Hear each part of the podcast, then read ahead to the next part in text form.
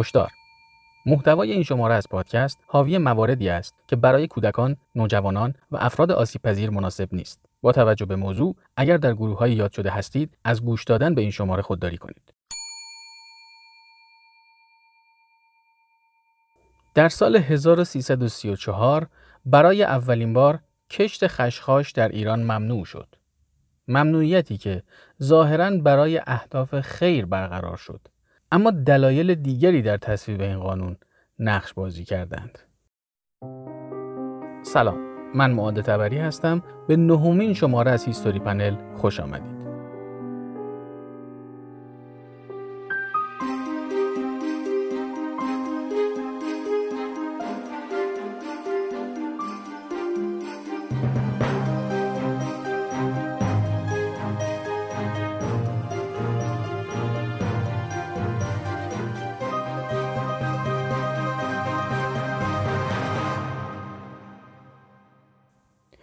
همونطور که در ابتدای این شماره عنوان شد این شماره از پادکست محتوایی داره که شاید برای برخی از افراد مناسب نباشه. اگر بچه ها در کنارتون هستن حتما از هدفون استفاده بکنید. همچنین اگر احساس می‌کنید شاید روی خود شما هم تاثیر منفی بذاره لطفا به این شماره گوش ندید. این هشدارها رو باید حسب وظیفه خدمتون اعلام می‌کردم. بدون اطلاف وقت هم میریم سر اصل داستان.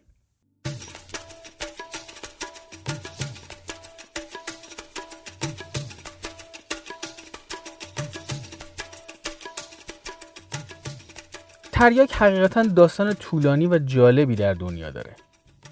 وقتی به تاریخچه محصول نگاه می‌کنیم با روایت هایی مواجه میشیم که به ما این نوید رو میده که موضوعات مرتبط با اون بسیار پیچیده تر از اون چیزیه که به نظر میاد.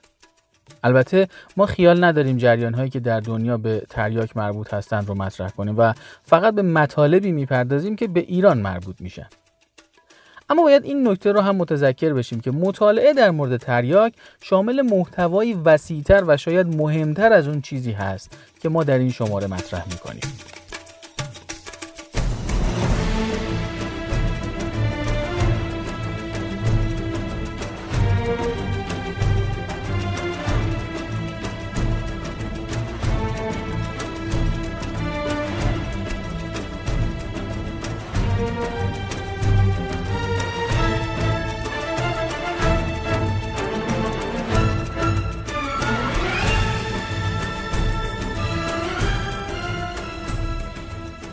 همونطور که می‌دونیم تریاک از گیاه خشخاش یا کوکنار که کوکنار هم گفته میشه به دست میاد. اجازه بدید کمی در مورد تاریخچه این گیاه صحبت کنیم. در مورد ماهیت این گیاه زیبا افسانه های زیادی در ملل مختلف از جمله یونان مطرح شده. اجازه بدید نمونه هایی از این افسانه ها رو بشنویم. در افسانه ای ذکر شده که پیرزنی که بسیار مریض احوال بود و اوضاع جسمی خوبی نداشت پیش افلاتون میره و از اون درمان دردش رو طلب می‌کنه. افلاتون یه نگاهی به این پیرزن می‌کنه و میگه هیچ علاجی برای دردهای تو وجود نداره. پیرزن هم خیلی سرشکسته و ناراحت از اتاق خارج میشه. اطرافیان و دیگرانی که در اتاق حضور داشتن وقتی این صحنه و ناراحتی پیرزن رو می‌بینن رو به افلاتون می‌کنن و میگن آیا واقعا درمانی برای این پیرزن وجود نداشت؟ حالا اگر هم درمانی وجود نداشت کاش اینطوری بهش نمی‌گفتی که ناراحت بشه. افلاتون در جواب میگه که راه درمان برای این پیرزن وجود داشت. اما چون به مرگ یک فردی ختم میشه نگفتم. ازش توضیح می‌خوان که این چه درمانیه که باعث مرگ دیگری میشه. افلاتون توضیح میده که راه درمان این پیرزن اینه که باید با یک پسر جوانی هم بستر بشه و فقط یک شب رو با اون سپری کنه. اما فردای اون روز پسر جوان میمیره. از غذا پیرزن پشت در به صحبتهای افراد داخل اتاق گوش داده بود. به همین خاطر دست به کار میشه و در ازای پول هنگفت جوانی رو راضی می‌کنه که با او هم بستر بشه. طبق صحبت افلاتون پسر فردای این اتفاق از دنیا میره و پیرزن اون جوان رو دفن می‌کنه. خبر این اتفاق به گوش افلاتون می‌رسه و او هم پرسان پرسان محل دفن پسر رو پیدا می‌کنه. بعد از رسیدن به اون محل یه نشانه ای اونجا می‌ذاره که بتونه به راحتی این محل رو بعدا پیدا کنه. چند روزی بعد به اون محل میاد و گیاهی رو می‌بینه که روی قبر این پسر رشد کرده. این گیاه همون خشخاش بود. میگن صبر می‌کنه تا گیاه به بذر بشینه و بذر اون رو جمع می‌کنه و برای درمانهای بعدی گیاه رو خودش پرورش میده. از این دست افسانه ها زیاد نقل شده و اکثرا هم از جهاتی شبیه به هم هستند. این یکیش بود. حالا یکی دیگه رو هم مطرح می‌کنیم که متوجه موضوع بشید که وقتی صحبت می‌کنیم از اینکه شباهت دارن به هم دقیقا منظورمون چی هست؟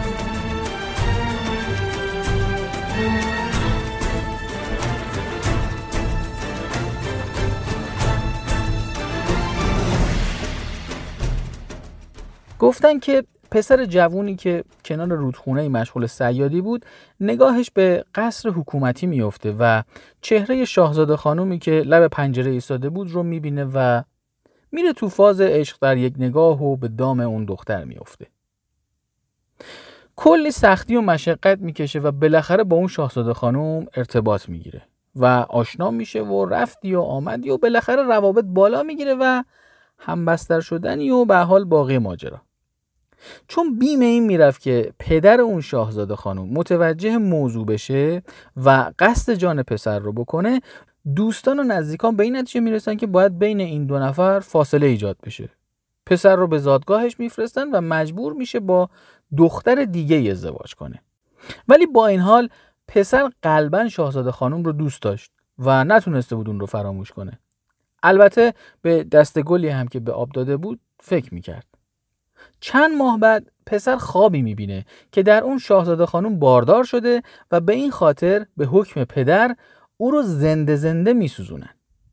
توی همون خواب به اون پسر الهام میشه که روی خرابه های قصر شاهزاده خانم که در واقع قبر او هم بود سنگ کوچک و زیبایی وجود داره که حکم قلب درد کشیده اون شاهزاده خانومه. و اگر پسر اون سنگ رو به دست بیاره همیشه شاهزاده خانم رو در خواب می‌بینه. پسر فردای اون روز به سمت شهر شاهزاده خانم حرکت می‌کنه و متوجه میشه خوابی که دیده بوده حقیقت داشته. به سمت خرابه های قصر شاهزاده خانم میره و اون سنگ رو پیدا می‌کنه. مدتها به خاطر وجود اون سنگ خواب شاهزاده خانم رو می‌دید تا اینکه روزی زن اون پسر که مشغول مرتب کردن خونه بود اون سنگ رو پیدا می‌کنه و چون نمی‌دونسته که چیه سنگ رو پرت می‌کنه توی حیات سنگ هم کاملا خورد میشه و هر ذره اون سنگ گیاهی با ساقاهای بلند و گلهای زیبا که همون گیاه خشخاش بوده رو به وجود میاره. همون شب شاهزاده خانم به خواب پسر میاد و داستان سنگ و رشد کردن گیاه رو به پسر میگه و ازش می‌خواد که چون دیگه نمی‌تونم به خوابت بیام شیره این گیاه رو بگیر و روی شعله قرار بده و دودش رو استنشاق کن تا دردها و قصهات رو فراموش کنی. در واقع بند خدا رو معتاد می‌کنه دیگه. خب فکر می‌کنم متوجه شباهت افسانه ها شدید. بیشتر اونها حول موضوعاتی از قبیل عشق جوانی و از بین بردن درد و رنج و این چیزا میچرخه بگذاریم. تا اینجا متوجه شدیم که خاصیت دارویی این ماده برای بیشتر افراد شناخته شده بود. اما خواستگاه این گیاه کدوم منطقه جغرافیایی هست؟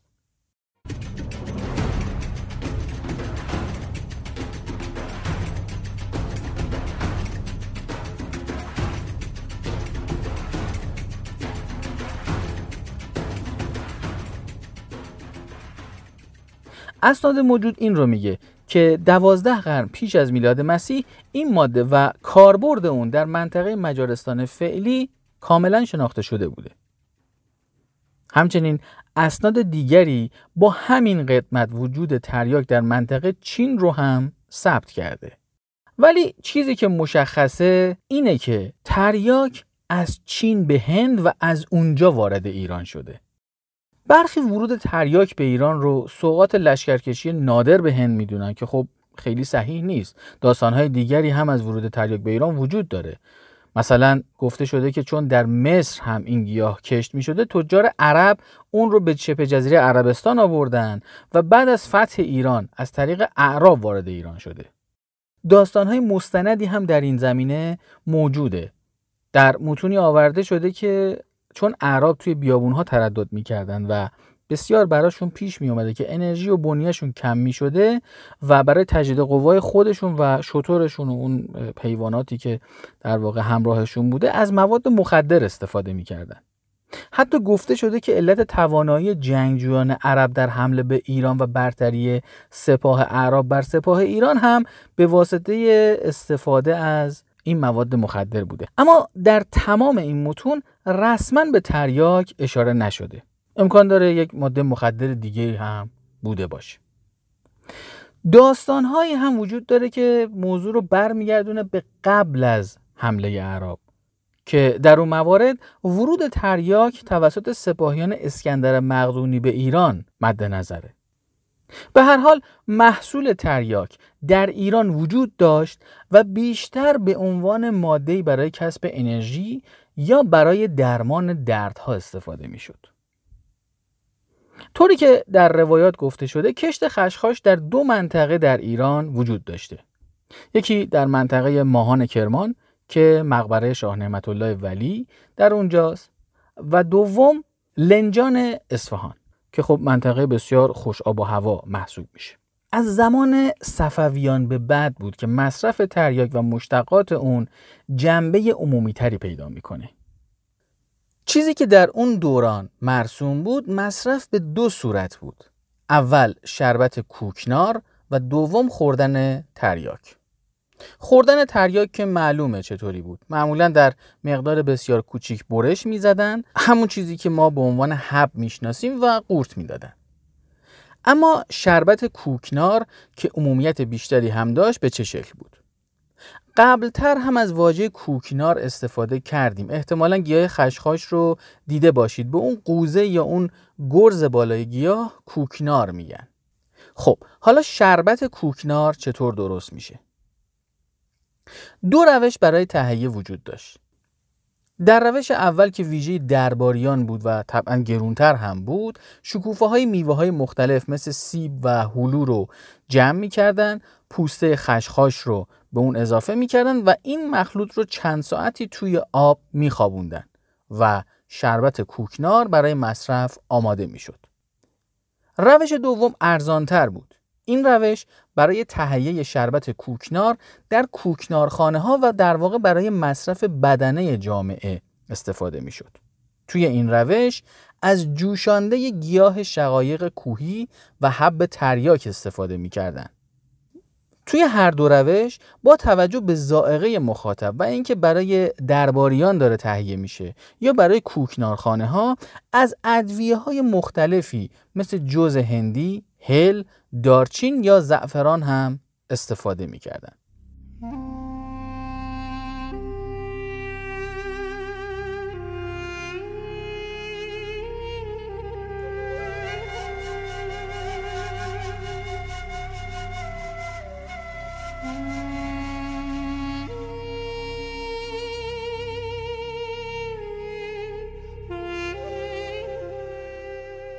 خیلی مشخص نیست که کوکنارخانه ها دقیقا از چه زمانی به وجود اومدن.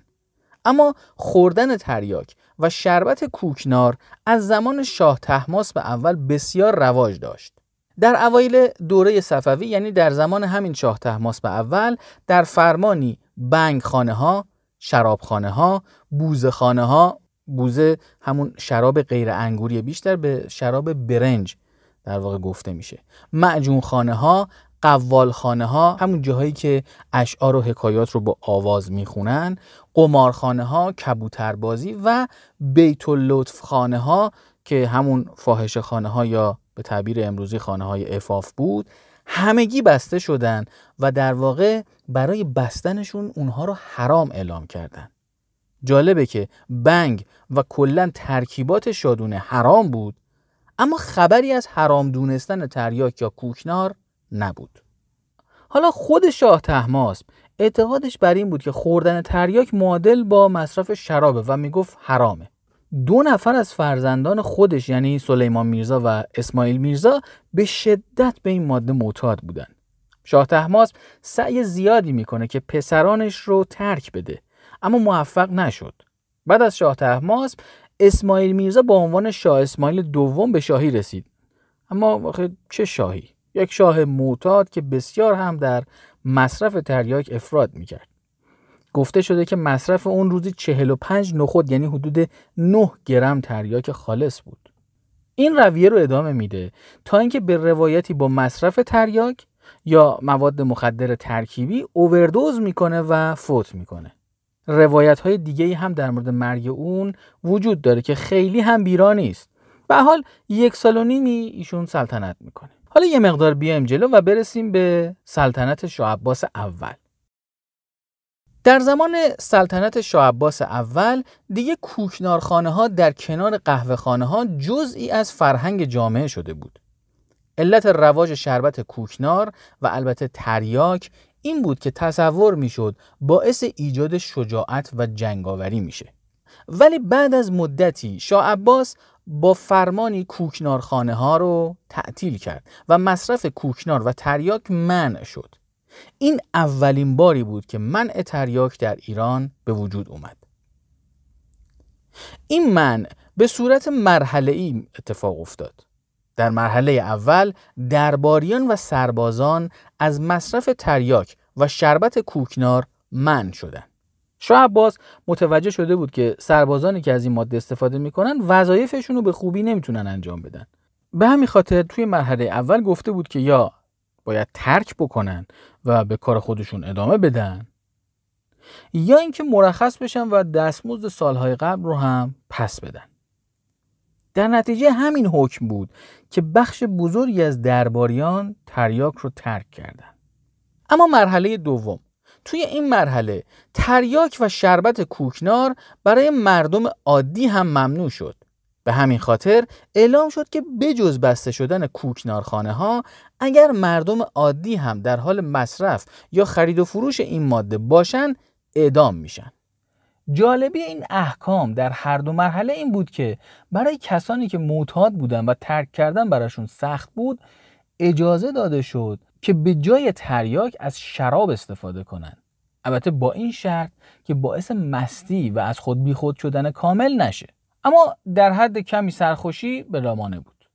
اتفاقی که با بستن کوکنارخانه ها افتاد این بود که درآمد شهرها و ولایات مقداری کم شد. چون از این محل ها مالیات خوبی اخذ می شد که با بسته شدنشون این درآمد از بین رفت. بعد از شاه عباس اول آرام آرام روال به حالت قبل برگشت کوکنارخانه ها باز شد درآمد مالیاتی از اونها مجددا برقرار شد و مردم هم دوباره به مصرف تریاک و شربت کوکنار رو آوردند.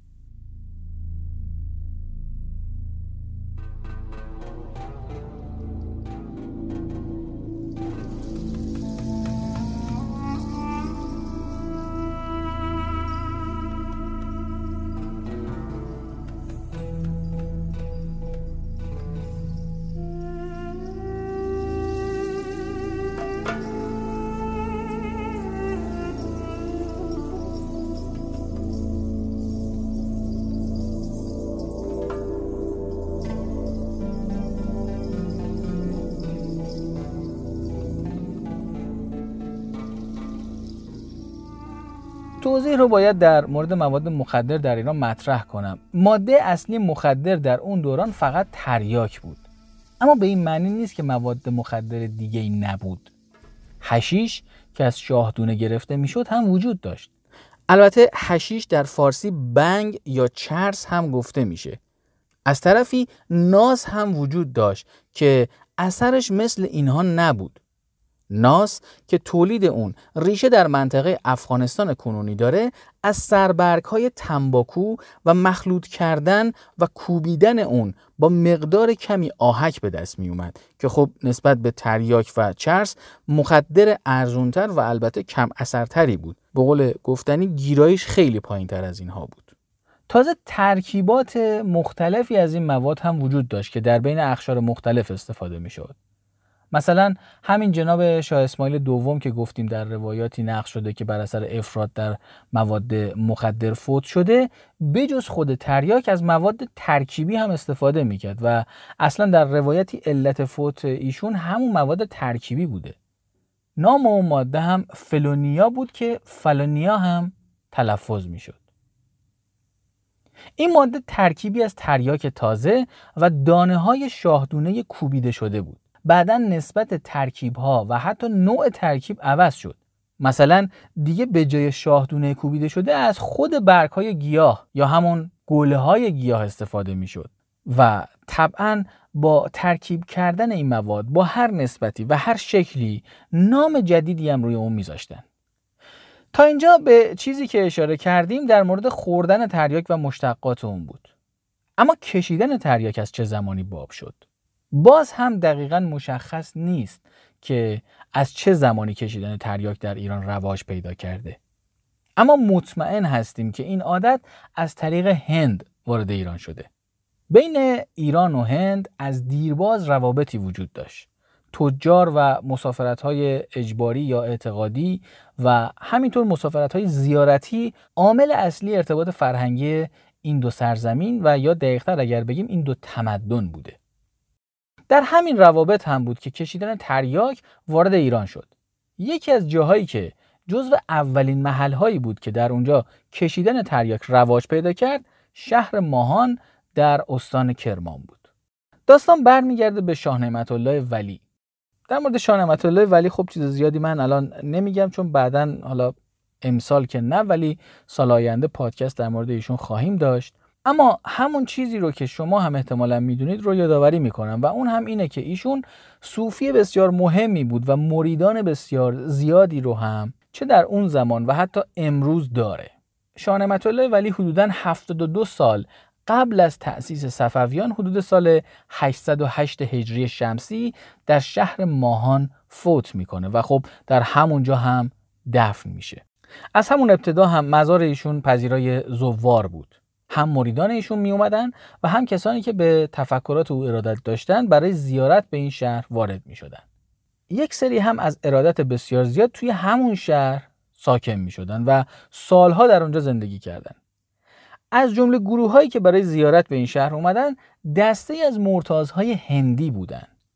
این هندی ها که به کشیدن تریاک عادت داشتن تریاک رو داخل ایران تهیه می‌کردن و با ادوات مخصوصی که مشابه همین ادوات امروزی هست میکشیدن رفته رفته هم به خاطر مصرف بالای خودشون در اطراف شهر شروع به کشت خشخاش و تولید تریاک کردند.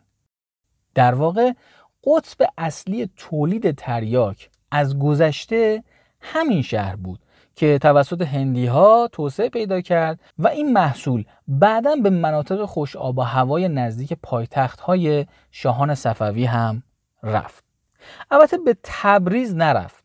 ابتداعا در اطراف قزوین کش شد که بسیار کم بود اما بعدا در لنجان اصفهان بسیار کش شد و این شهر هم قطب دیگه تولید تریاک در ایران اون زمان لقب گرفت.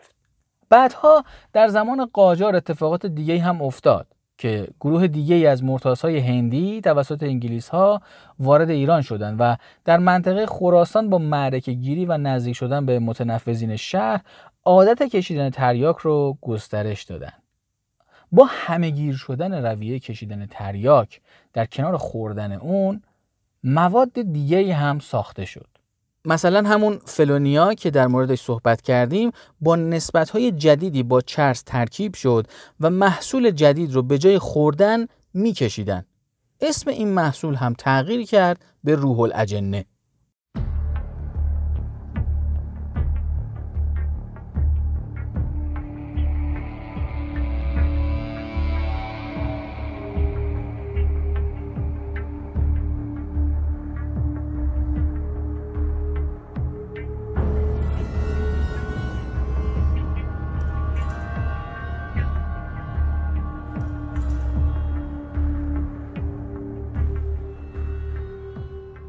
مصرف تریاک در داخل کشور هم برای درمان و کم کردن درد بود و هم برای تفریح و سرخوش شدن. عادتها و تجویزهای پزشکی کاملا اشتباه هم وجود داشت. حتی کار به جایی رسیده بود که برای خوابوندن کودک و حتی نوزاد هم از تریاک استفاده می شد. اما با گذر زمان و تغییر زندگی و گسترش تجارت در ایران نگرش به تریاک هم تغییر کرد. کم کم در زمان قاجار بحث تجارت و در اصل صادرات تریاک هم مطرح شد. تا اینجا ما کلا یک سری مقدمات گفتیم که برسیم به همین جایی که الان می‌خوایم در موردش صحبت کنیم.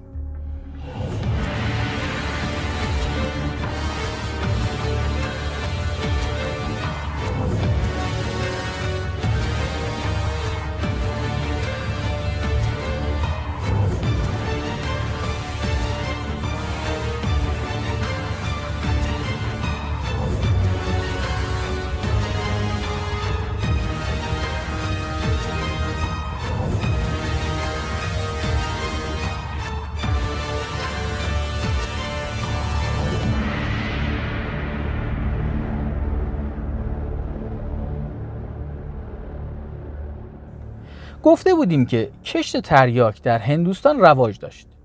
اما از طرفی هم می‌دونیم که هندوستان مستعمره انگلستان بود.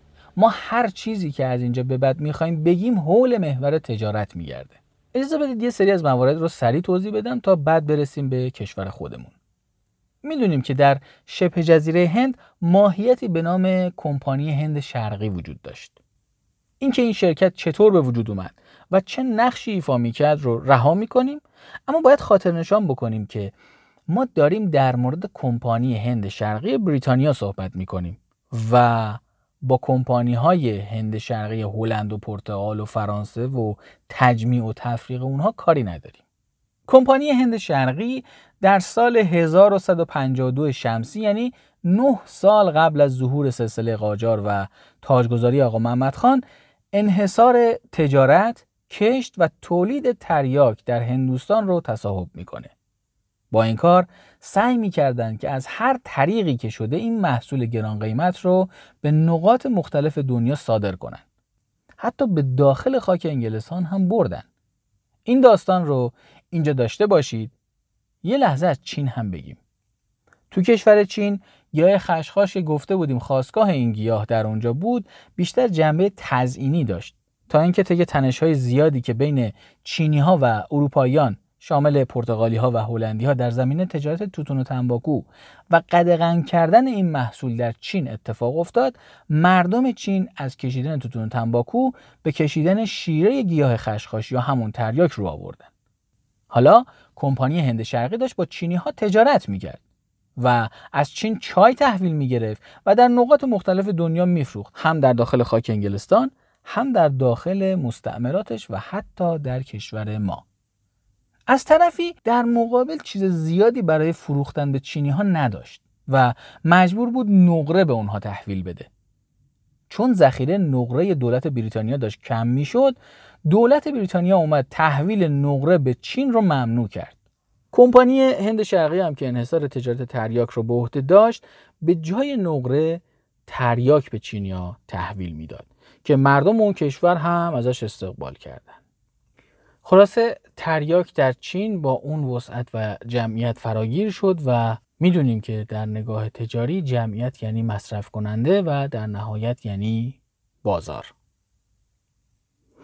کمتر از هفتاد سال طول کشید که دولت چین به علت فراگیری مصرف تریاک و اثرات بد اجتماعی اون تجارت تریاک در کشورش رو قدغن کرد. در نتیجه انگلستان به این علت که تجارتش با چین دچار عدم توازن شد از قدرت نظامی استفاده کرد و به این صورت در سال 1219 شمسی اولین جنگ تریاک به مدت دو سال به وقوع پیوست.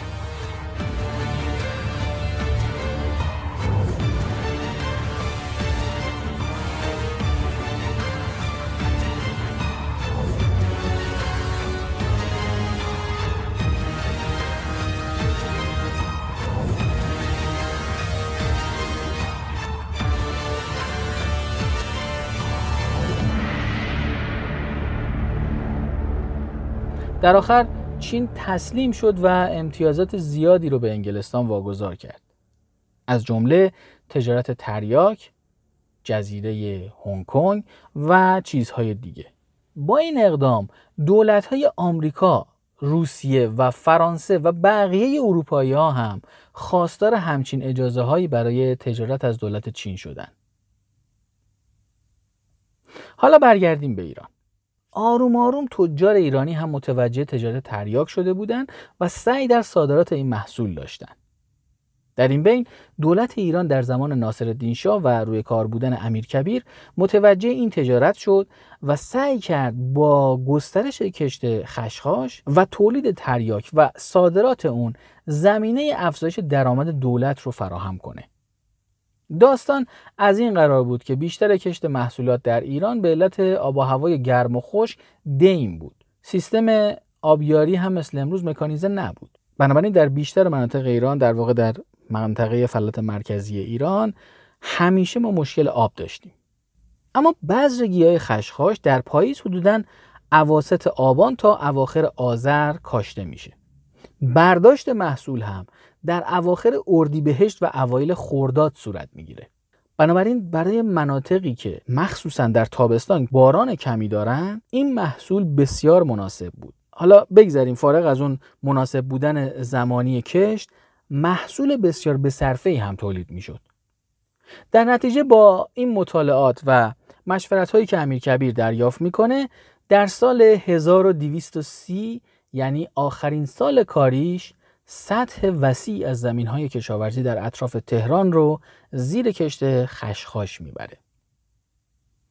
عمر امیر کبیر به دنیا نبود که حاصل ابتکارش رو ببینه اما کشت خشخاش کاملا در ایران رونق گرفت. این اتفاق و توجه تجار، کشاورزان و حتی تقلای دولت برای تولید و صادرات تریاک باعث میشه روند تولید این محصول در ایران جهش بزرگی بکنه. به طبع اون وقتی تولید بالا میره مصرف در داخل هم بالا میره. به موازات این اتفاق در ایران بین چین و انگلستان و البته فرانسه بر سر تجارت تریاک تنش‌های زیادی ایجاد میشه تا اینکه از سال 1235 تا 1239 شمسی به مدت چهار سال جنگ دوم تریاک اتفاق میفته و این جنگ هم به نفع اروپاییان تموم میشه این اتفاق و باز شدن فضا برای تجار تریاک در چین برای تجار ایرانی هم بسیار مقتنم بود. تجار ایرانی در چین البته بیشتر شهرهای هنگ کنگ و شانگهای و هم در خود انگلستان عموما در شهر لندن دفتر تأسیس کرده بودند و به صادرات تریاک ایرانی مشغول بودند. به دفاتر اونها هم دفتر تریاکی می‌گفتن. یعنی مثلا می‌گفتن فلانی رفته چین تریاکی باز کرده.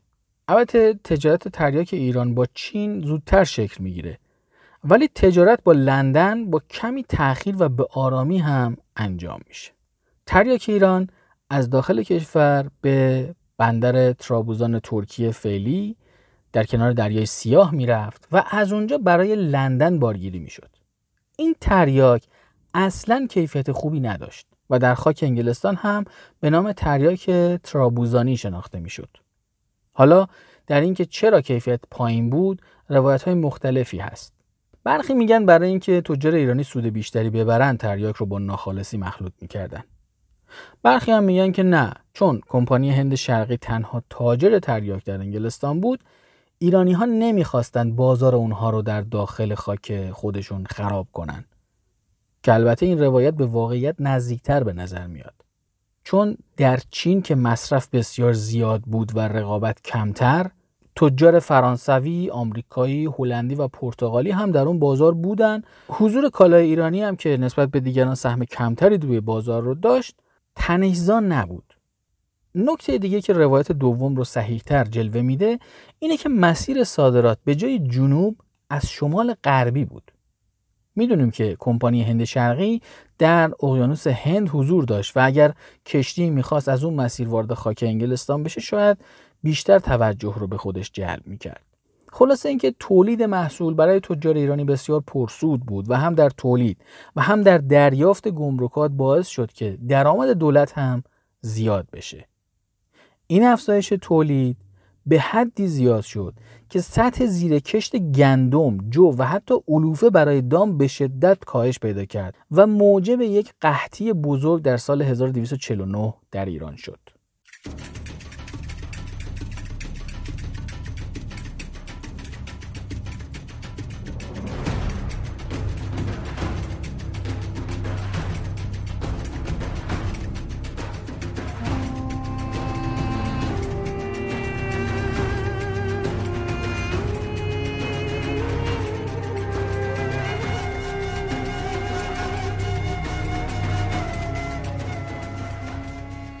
گفتیم که افزایش تولید افزایش مصرف رو هم به دنبال داره. اما برای اینکه ببینیم چطور طیف های مختلف جامعه درگیر این پدیده مشکل ساز شدن اجازه بدید مثالی بزنم. داستان برمیگرده به ایلات و اشایر و در اینجا مثالمون مربوط به ایل بختیاری میشه. برخی از سران ایل بختیاری که در زمان قاجار با دولت و سلطنت زاویه داشتند توسط حکومت دستگیر و زندانی میشن. کسانی مثل حسین قلی خان ایلخانی، اسفندیار خان سردار اسد و حاجی علی قلی خان و یه عده دیگه. برخی از اینها به مرور آزاد میشن. ولی یکی از اونها که اسفندیار خان باشه در حبس میمونه. گفته شده که زندانبانان اسفندیار خان تریاکی بودن و توی محل کارشون تریاک میکشیدن. همین امر هم سبب میشه که زندانی اون هم از دود تریاک در واقع به نوعی بهرهمند بشه و در نتیجه آرام آرام او هم به تریاک معتاد شد. 8 9 سال محکومیت اسفندیار خان طول می‌کشه و در نهایت بعد از آزادی با بازگشت اون به محل زندگی اعتیادش هم وارد ایل و خانوادهش میشه. به همین سادگی کسانی هم که هیچ نزدیکی به تریاک نداشتن هم معتاد می شدن و در واقع اکثر جامعه طی دو دهه درگیر اعتیاد به تریاک میشه. حالا من برای اینکه یک مثال شاخص بزنم یه مقدار توی زمان جلو رفتم اما از این دست اتفاقات در جامعه زیاد رخ داده بود و به همین خاطر سبب شد که برای کمتر مصرف کردن تریاک مجلس به فکر قانونگذاری بیفته. در روز 21 اسفند 1289 که در بعضی منابع گفته شده 23 اسفند 1289 قانونی با نام قانون تهدید تریاک به تصویب می‌رسه. در این قانون برای تریاک قیمت دولتی تعیین میشه و این قیمت معادل 300 دینار برای هر مسقال شیره تریاک بود. از طرفی مصرف کنندگان تریاک باید سوخته تریاک رو به ماموران وزارت مالیه تحویل بدن و برای حق و زحمه این تحویل دادن دولت به تحویل دهنده به ازای هر مسقال سوخته تریاک سه شاهی پول پرداخت می‌کرد. حالا اگر کسی تحویل نمی‌داد دولت می‌تونه سوخته تریاک او رو ضبط و امها کنه. از طرفی معموران باید فهرست افراد مصرف کننده شیری تریاک و مقدار مصرف اونها رو تهیه می‌کردن و می‌تونستن از سوخته های تریاکی که دریافت می‌کردن برای اونها دوباره شیره تهیه کنن و به افرادی که توی اون لیست وجود داشت دوباره بفروشن. این محصول جدید که از بازیافت به دست می اومد قیمتش معادل سه عباسی برای هر مسقال بود. مورد دیگه در این قانون این بود که از اول سال سوم تا آخر سال هفتم اجرای این قوانین به قیمت هر مسقال تریاک که قبلا گفتیم 300 دینار بود هر سال 150 دینار اضافه میشه. و از اول سال هشتم شیره به طور کامل ممنوع میشه و تریاک هم بجز در موارد دارویی با نسخه پزشک مجاز خواهد بود. تریاک صادراتی هم از مالیات معاف میشه.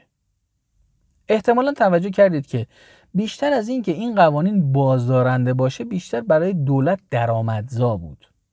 وضع مصرف تریاک در ایران رو به بحرانی شدن می‌رفت و نه فقط توی ایران مخالفانی داشت بلکه در دنیا و مخصوصا چین این بحران جدیتر شده بود به همین خاطر یک سال بعد از تصویب این قانون در ایران یعنی دو بهمن 1290 شمسی در شهر لاهه اجلاسی برای تنظیم شرایط تولید و تجارت تریاک برگزار شد. نظر دولت ایران هم در این مورد جالب بود و برای شرکت و امضای پیمان نامه این اجلاس شرط گذاشت که باید در مورد اعمال محدودیت ها و احیانا کاهش صادرات دست ما کاملا باز باشه و خودمون تصمیم بگیریم که چطور رفتار بکنیم دقیقا این شرط در جهت این بود که دولت ایران حق درآمد داشتن از این تجارت رو برای خودش قائل بود و اصلا بحث درگیری مردم با مذرات مصرف تریاک خیلی برای دولت مهم نبود شاهد این مدعا چیه؟ رفتار دولت. اجازه بدید مثالی بزنم تا کمی موضوع رو توضیح داده باشم دولت از صادرات گمرکی دریافت نمی‌کرد. اما خودش تولید کننده بود. از فروش تریاک در داخل سود دریافت می‌کرد که قوانینش رو در قانون تهدید تریاک مطرح کردیم. از بازیافت سوخته تریاک هم دولت می‌تونست درآمد داشته باشه. همونطور که در قسمت اول هیستوری پنل در مورد قوانین گمرکی و رفتار ماموران دولتی در دریافت گمرکات گفتیم در اینجا هم کنار این درآمدهای دولت ماموران دولت می‌تونستن از طرق مختلف که رایجترینش رشوه یا همون شیرینی باشه کسب درآمد کنن. به همین خاطر اصلا برای تصویب کنندگان و اجرا کنندگان این قوانین آسیب های اجتماعی و وضع مردم مطرح نبود. فقط بحث درآمد مطرح می‌شد. اصلا دولت دوست داشت مصرف تریاک در داخل ترویج بشه. مثال کمی خندهدار بزنیم که بیشتر متوجه بشیم.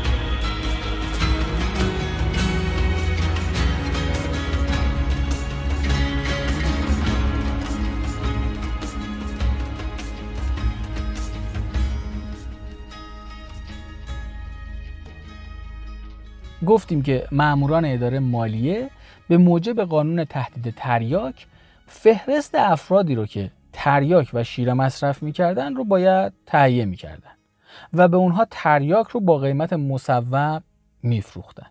در واقع این افراد مشتری دولت بودن. حالا سال 1295 در شهر کرمانشاه معموران اداره مالی متوجه شدند که دو نفر از افراد داخل لیست دیگه در شهر نیستن شروع کردن به پرسجو که اینا کجا رفتن. بعد از کلی گشتن نتونستن اینا رو پیدا کنن. اومدن نامه زدن به ادارات مالیه کل کشور که آقا دو نفر تریاکی در کرمانشاه مفقود شدن و احتمالا به شهر دیگه ای رفتن. اینا رو پیدا کنید. بعد از مدتی اداره مالیه رشت اعلام می‌کنه که دو نفر تریاکی جدید توی شهر رشت شناسایی شدن. اداره مالیه کرمانشاه به اداره مالیه رشت مشخصات این دو نفر رو میده و میگه که اگه اینها همونا هستن یه ترتیبی اتخاذ کنید که اونها توی لیست قرار بگیرن و تریاک رو به اونها بفروشید. در واقع اگه طرف می‌خواست ترکم بکنه می‌گفتن اشکال نداره شما تریاک رو بخر حالا نکش. به نوعی دولت دنبال درآمدش بود. بعد از روی کار اومدن حکومت پهلوی هم داستان به همون روال قبل بود. در دنیا هم همچنان وضع رو به تیرگی بیشتر بود تا اینکه اجلاس بینالمللی دیگری در سی بهمن 1303 در شهر ژنو برگزار شد. در این اجلاس هم که با همون اهداف اجلاس قبلی برگزار شد کشورهای مختلف به دنبال کاهش تولید و مصرف تریاک در دنیا قوانین و پیمانهایی رو به امضا رسوندن که دولت ایران این بار هم با قید شرط پیمان رو امضا کرد. این بار شرط دولت این بود که باید کمک فنی و مالی برای جایگزینی کشت یک محصول دیگه به جای خشخاش رو از کشورهای عضو این پیمان اخذ کنه که ضرر ناشی از تجارت نکردن خشخاش جبران بشه. بازم می‌بینید که دغدغه دولت این بار هم درآمد خودش بود نه وضع آسیب های اجتماعی. برای اینکه دولت ایران بتونه این کمک های مالی و فنی رو دریافت بکنه باید نشون می‌داد که قوانین گذشته که در کشور تصویب شده منظور همون قانون تهدید تریاک در سال 1289 درست دارن اجرا میشن. به همین منظور در فروردین 1305 یک هیئت کارشناسی از ایران دیدن کرد. نتیجه این دیدار مثبت بود. حالا دولت به اونها چی نشون داده بماند. اما اون هیئت رفتار دولت ایران در جهت محدود کردن تجارت و مصرف تریاک رو تایید کرد. این روندها ادامه داشت تا دو سال بعد در 26 تیر 1307 قانونی در مجلس به تصویب رسید به نام انحصار دولتی تریاک.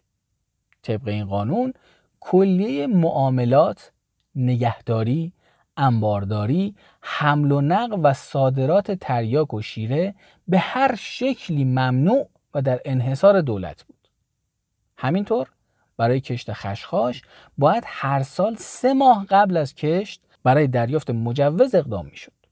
از طرفی برای صادرات تریاک باید از دولت مجوز صادرات اخذ می‌شد. همه کسانی که تریاک دارند باید تریاکشون رو به انبارهای وزارت مالیه تحویل بدن و قبض دریافت کنند. تریاکی که تحویل میدن توسط افراد خبره برای تشخیص خلوص اونها با توجه به میانگین قیمت تریاک در سه سال قبل قیمت گذاری می‌شد و تا وزن یک من باید درجا پرداخت شود و بیشتر از اون حد اکثر ظرف دو ماه باید با صاحب قبض تصویه بشه دولت هم مکلفه که برای ترک تریاک خدمات درمانی پزشکی و دارو رو رایگان تا ده سال در اختیار معتادان قرار بده. حالا قانون ادامه داره و به طور مفصل به اون نمی‌پردازیم. البته توصیه می‌کنم که این متن این قانون رو حتی متن کامل قانون تهدید تریاک رو مطالعه کنید. چون یه نکات ظریف و جالبی رو توش می‌تونید دریافت بکنید. 20 روز بعد از تصویب این قانون یعنی در 16 مرداد 1307 قانون دیگری با عنوان قانون مجازات مرتکبین قاچاق تریاک در مجلس تصویب شد که در واقع برای زمانت اجرایی قانون انحصار دولتی تریاک بود. باز هم اگر توجه کرده باشید این کار در مجموع به نفع دولت بود. ببینید برخی میگن که این قانون نشون دهنده اینه که دولت به مسئله اعتیاد در کشور توجه ویژه‌ای داره. و دنبال این بود که های اجتماعی اون رو کمتر کنه. من در این زمینه مقالات و حتی پایان نامه هایی رو مطالعه کردم که به این نکته توجه ویژه‌ای داشت. برای تایید این تفکر هم توی متون مختلف آمار بسیار بکر و جالبی رو ارائه می‌کنن. آماری شامل این موارد که تعداد معتادان زیاد شده یا تعداد خودکشی هایی که ناشی از مصرف تریاک بود بالا رفته بود. از این قبیل. اما این مطالب هیچ توجهی به شرایط واقعی کشور در اون دوره و قوانینی که در ادامه تصویب شد و رفتارهایی که دولت انجام داد نداره. باید قبول کنیم که عده زیادی از روشنفکران در ایران روی این موضوع حساس بودند و پدیده اعتیاد رو امری ناپسند معرفی می‌کردن. اما حتی خیلی از این روشنفکران و حتی پزشکان و افراد تحصیل کرده هم نیتهای دیگه ای تو سرشون بود. مثل همون قضیه گربه که برای رضای خدا موش نمی‌گیره. اول در مورد وضعیت دولت در اون دوره صحبت کنیم. ببینید در اون روزگار دولت به دلایل مختلف دچار کسری بودجه بود. فقط اگر یک مورد از این مسائل رو بخوایم نام ببریم میشه به راه آهن سراسری اشاره کرد. البته این موارد رو ما به طور کامل در یه پادکستی جداگانه مورد بررسی قرار میدیم و اینجا قصد نداریم که خیلی توضیح بدیم. فقط این رو بدونید که دقیقا در سال 1305 لایحه تأسیس راه آهن سراسری ایران به تصویب نمایندگان مجلس شورای ملی رسیده. طبعا وقتی قرار کاری به این عظمت اتفاق بیفته باید در مورد اون بسیار فکر بشه. پس مطمئنا از سالهای قبل به راه آهن و هزینه های اون فکر شده بود.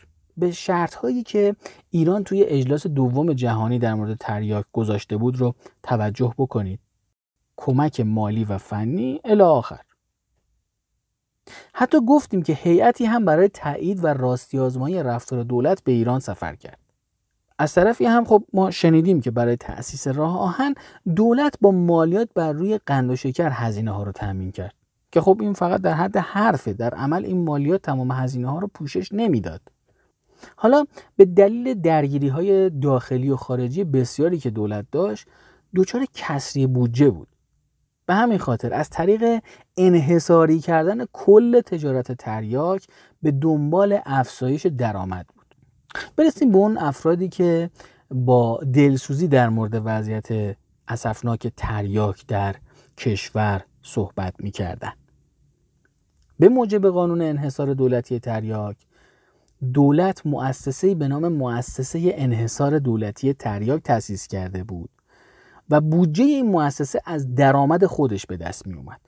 پس باز هم داستان اون لفتولیس ها و رشوه ها و اینا در اینجا هست. اما توی یه بند دیگه ای از قانون گفته شده که به مدت ده سال باید خدمات رایگان شامل پزشک و دارو برای معتادان فراهم می شد. به همین خاطر مؤسسه در ایران تأسیس شد به نام مؤسسه ترک الکل و تریاک. این مؤسسه بودجه خودش رو با استفاده از همین ماده قانونی به دست می آورد. بنابراین باید اوضاع استفاده از تریاک در ایران اسفناک دیده بشه تا بودجه این مؤسسه و امثال این مؤسسه ها برقرار بشه.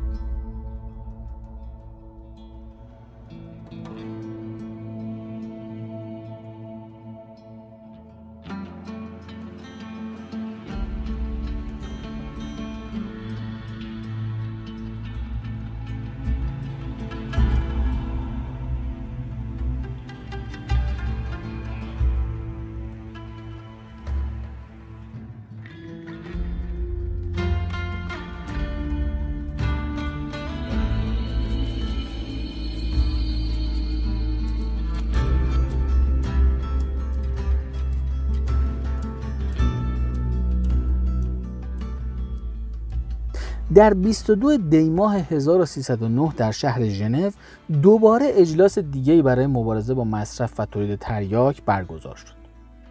دولت ایران برای اینکه بتونه از مواهب شروط پیمان قبلی بهرهمند بشه بدون هیچ پیش شرطی این پیمان رو امضا می‌کنه. به همین خاطر در محدود کردن مصرف و تولید تریاک حداقل در ظاهر اقداماتی رو انجام داد. از جمله این اقدامات این بود که در شهرها شایع شده بود که قرار شیرکش خونه ها رو جمع کنند. این اتفاق هم البته افتاد. در سال 1310 شهرداری تهران اقدام به احداث چند باب خانه در منطقه باغ فردوس کرد که این خانه ها همگی به هم راه داشت. به تمام شیرکش خانه ها اختار داده بود که باید تعطیل کنند. و معتادان و تمام کسانی که می‌خوان تریاک بکشن باید تو این محلهای جدید بساط بکنن. خب ورود به این خانه ها هم که رایگان نبود. شهرداری با این قانون برای خودش درآمد ایجاد کرده بود. همینطور نظر دولت در محدود کردن مصرف تریاک رو هم تأمین کرده بود البته در ظاهر.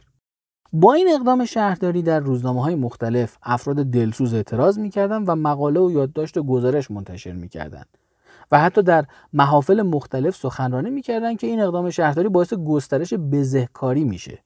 اگر امروزی ترش رو هم بخوایم مستاق این عبارته که اقدام شهرداری در جهت پاک کردن صورت مسئله است. اما این اتفاق افتاد و اون خانه ها آرام آرام رونق گرفت و البته انواع آسیب های اجتماعی مثل زنا و لوات و قمار و حتی جنایت هم تو اون خونه ها اتفاق افتاد. با اینکه محدود کردن آرام آرام و البته شاید ظاهری تریاک در ایران مخالفانی هم داشت اما دولت کار خودش رو پیش می برد تا اینکه در 14 تیر 1311 مفاد پیمان سال 1309 ژنو رو که دولت رفته بود امضا کرده بود رو تصویب کردند. تصویب این قانون مخالفان جدی داشت که مدعی بودن این قانون به صنعت و تجارت داخلی ایران ضربه می‌زنه مخالفان می‌گفتند که نباید این قانون تصویب بشه و خارجی ها برای ما تنگ تکلیف کنند. اگر بحث تجارت و صادرات به چین مطرح هست که خب مصرف تریاک کشور چین در سال حدود 18 هزار تونه در حالی که میزان صادرات سالانه ایران به چین 430 تن بیشتر نیست و این میزان نقشی توی بدبختی مردم چین نداره که ما بخوایم درگیر معاهدات بین المللی بشیم یا بخوایم تجارت خودمون رو فدا بکنیم اگر قرار کسی از تولید و صادراتش کم کنه اون دولت انگلیسه سطح زیرکشت خشخاش حدوداً 27 هزار هکتار بود که موجب تولید 700 تن محصول می‌شد. چون مصرف تریاک روز به روز در داخل بیشتر می‌شد، کاهش صادرات خیلی روی درآمد دولت از محل فروش و صدور مجوز کش تریاک تأثیری نداشت. آروم آروم زمزمه منع کشت و تولید خشخاش در ایران هم شنیده می‌شد.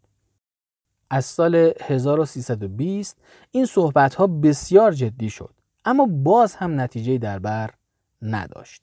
در سال 1328 سازمان ملل اجلاسی تشکیل داد که طبق اون اجازه کشت خشخاش و تولید تریاک میان کشورهای مختلف تقسیم می‌شد و از این میان سهم ایران 25 درصد بود.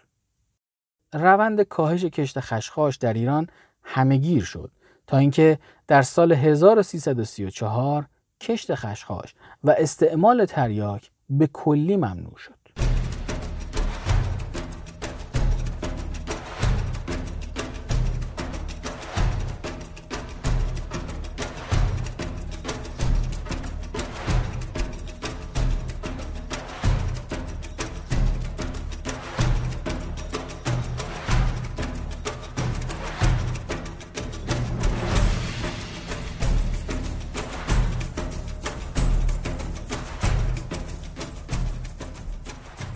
آیا این اقدام به واسطه کنترل آسیب‌های اجتماعی بود؟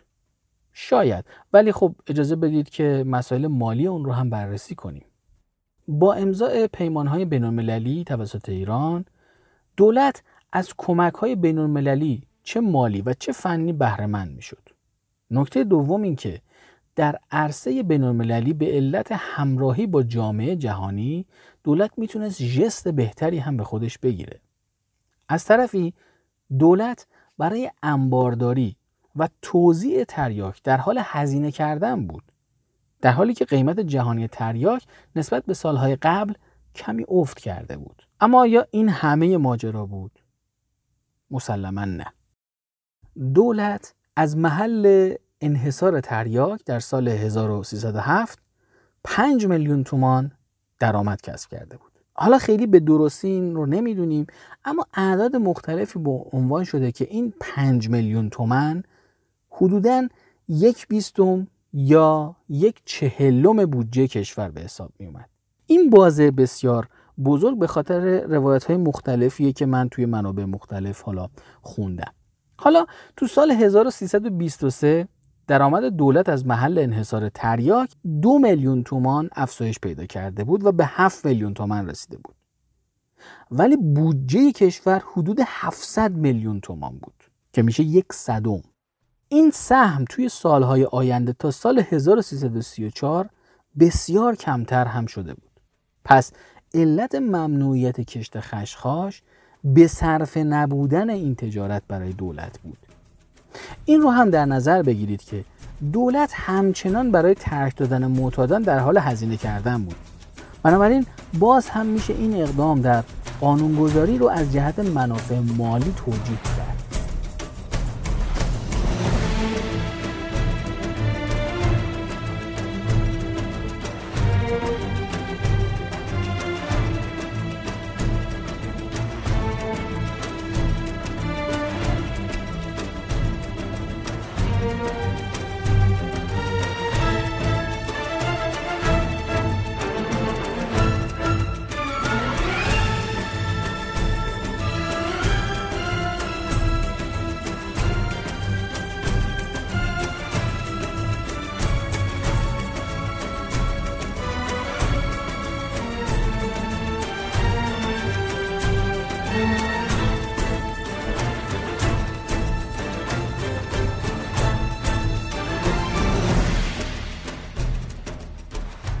دونستن داستان تریاک از ورود تا ممنوعیت به الگویی می‌رسیم که می‌تونیم هر ممنوعیت، محدودیت، انحصار، کاهش یا حتی افزایش یک کالا یا امکان رو توجیه کرد. این کالا می‌تونه هر چیزی باشه. تریاک، توتون و تنباکو، ارز، خودرو، کنکور، اینترنت، فیلتر کردن بعضی از سایت ها یا اپلیکیشن ها ایجاد طرح ترافیک برداشتن طرح ترافیک یا حتی حکم شرعی در مورد حرام اعلام کردن قابلیت امکان تماس تصویری توی یک اپراتور موبایل. در واقع هیچ دلیل آسیب شناسی بشردوستانه اعتقادی و حتی شرعی ملاکی برای گرفتن تصمیم نیست و فقط منافع مالی تعیین کننده است.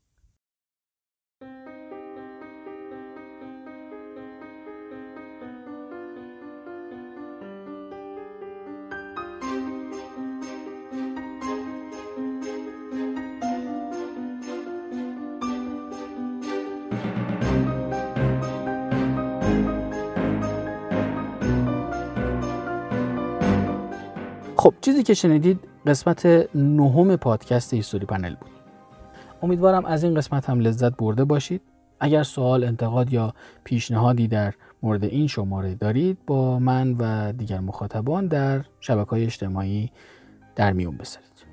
از اینکه به هیستوری پنل گوش می‌دید از شما ممنونم. تا شماره بعد خدا نگهدار.